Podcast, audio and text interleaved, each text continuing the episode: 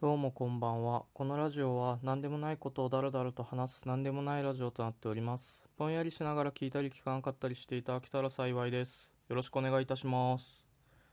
はい。ということで、えーっと、パワープロ2020がですね、2020年7月9日に発売されまして、これがめちゃくちゃ面白いんですね。だから、だからこそ、これがめちゃくちゃ面白いからこそ、こう存在ごと消された2019年発売のスイッチ版パープロの話をここでしたいなと思ってしておりますと。で、今回2020年発売の本作と、その前のシリーズでの発売っていうのがパープロ2018っていうもので、えー2018年4月26日に発売されたものになるんですね。で私はプレイしてないんですけれども2018も相当面白かったらしく2020発売の情報が出た時はですねもうかなりコメントとかであ2年も待っためちゃくちゃ楽しみだったみたいな声がすごく多かったんですね。でそこで僕はいやちょっと待てよと。僕の記憶が正しければ2019年発売のスイッチ版パープロもあったぞみたいな。感じだったんですよ。で、まあ、これがクオリティ的にひどくて、まあ、クオリティ的には忘れられても仕方がないクオリティだなっていう感じがあったので、ちょっとこれのひどかったところをね、今、改めて説明したいなと思いまして、撮っておりますと。で、これの内容は、こう、2002年発売の、だから18年前に発売されたパープロ9っていうやつのリメイクにプラスしてちょっとした他のモードも載せた感じのゲームなのでえっと2002年のパワープロ9でメインだったサクセスっていうモードがあるんですけれどもそれ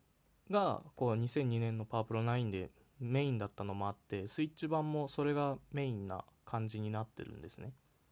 でサクセスっていうのはどういうゲームかっていうとこう例えば高校主人公は高校生だったりしてでこう高校3年間をこう生活するんですよ。練習したり野球の練習したりこう彼女作ったり友達と遊んだりとか。でそういう高校3年間やってでこう試合にも出て甲子園目指して甲子園優勝するとかうんぬんかんぬんみたいな。ことをやることでこう経験値が溜まっていって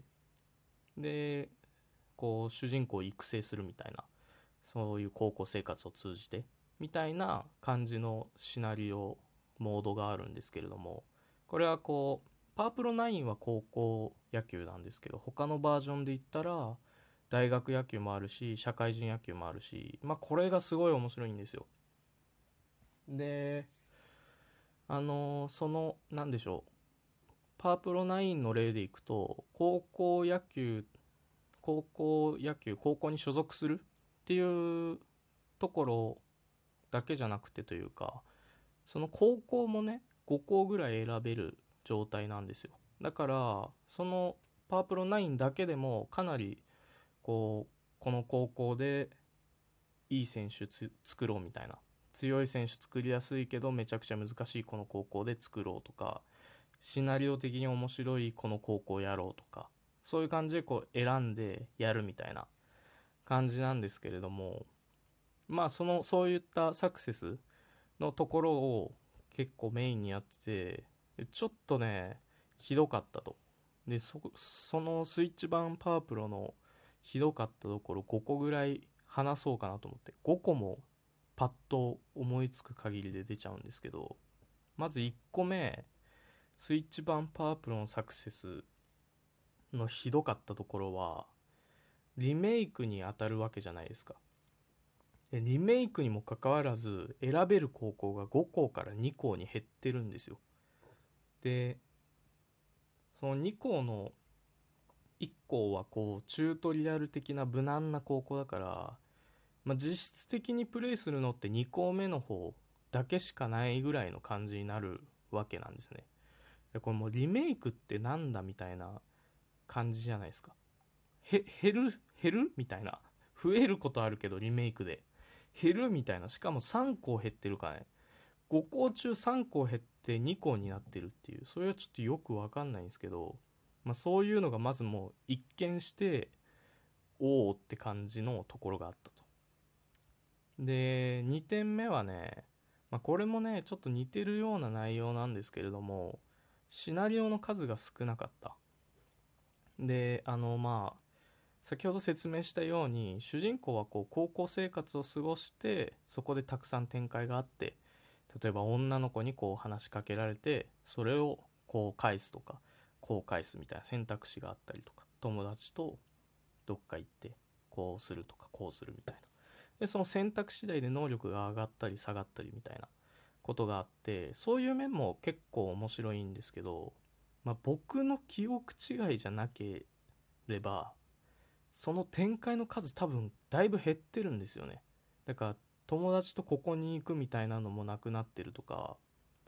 女の子に話しかけられるみたいなのもこれしかないとかなんかこうかなり減っていてだからもう2週くらいしたら大体全部のシナリオを見る見れちゃうみたいな状態でなんかもうそれからは思考停止でこう正しい選択肢を押すだけのゲームみたいになっちゃうんですよ。その展開に関して言えば。それもう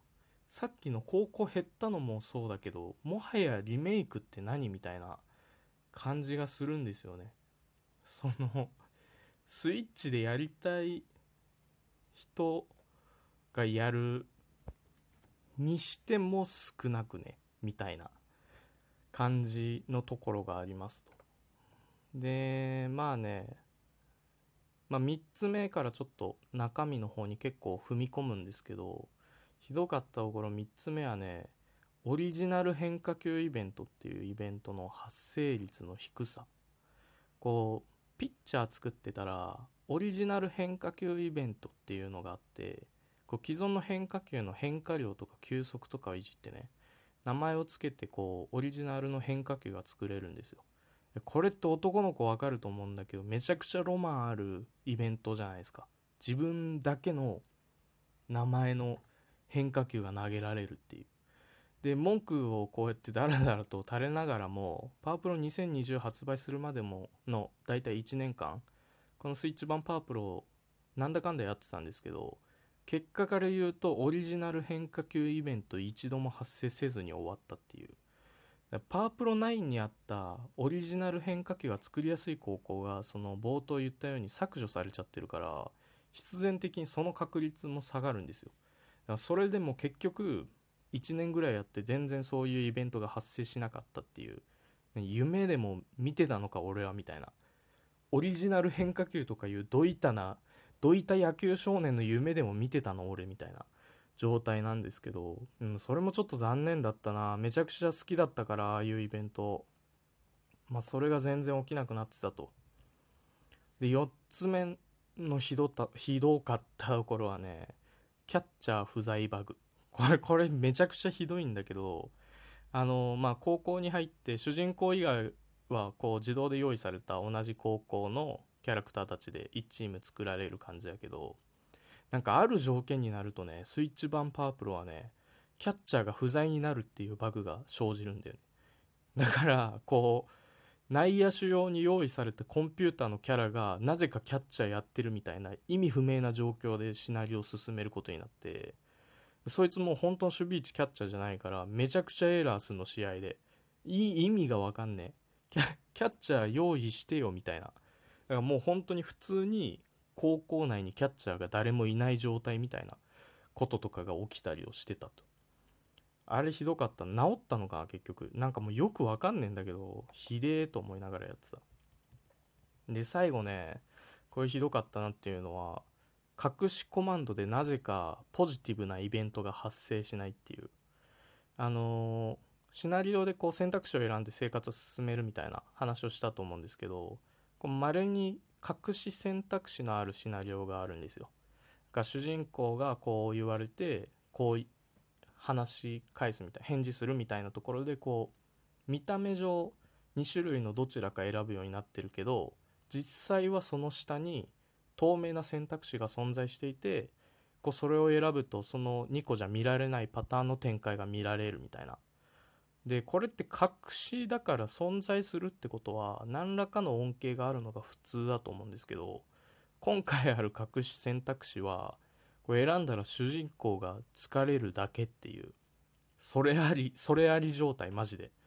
だから隠しコマンド存在するのに選ぶ必要がないっていう状況になってるんですね。でそれ隠しコマンド作んなくてよくねみたいな。どうした？コナミ。コナミどうした？みたいな感じなんだけどそうそういうところとかもあった。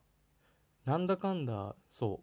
う5個ぐらいサクッとこうやって上がっちゃうんだけどまあ結構いろいろひどいとこあって残念だった。昔パープロ9好きだったからその楽しみにしてスイッチ版でリメイクあるからっつって買ったのにこんな感じでボロボロで。まあそんな感じですね。存在なかったことにされてもおかしくないくらいのひどいリメイクではあったかなっていうのはある。まあ、ただ今回あの2020年に発売ちょっと前に発売されたパープロ2020はめちゃくちゃ面白いから結構おすすめですね。サクセスも面白いしサクセス以外のものもめちゃくちゃあるんですよ。なんか2018年も結構あったらしいんだけどサクセス以外のモードもめちゃくちゃあってだそれも面白いから純粋に飽きない。で全体のゲームバランスもめちゃくちゃいいしパープロ好きは結構わかんないけどねパワープロ2020買いじゃないかなっていう感じでは思ってます是非プレステ4とスイッチで出てるからこれも結構大体の人買えるというかどっちか持ってたら買えるのでね全然パワープロ2020はいいんじゃないかなと思っています。そんな感じでした。時間ちょうどなので終わります。ありがとうございました。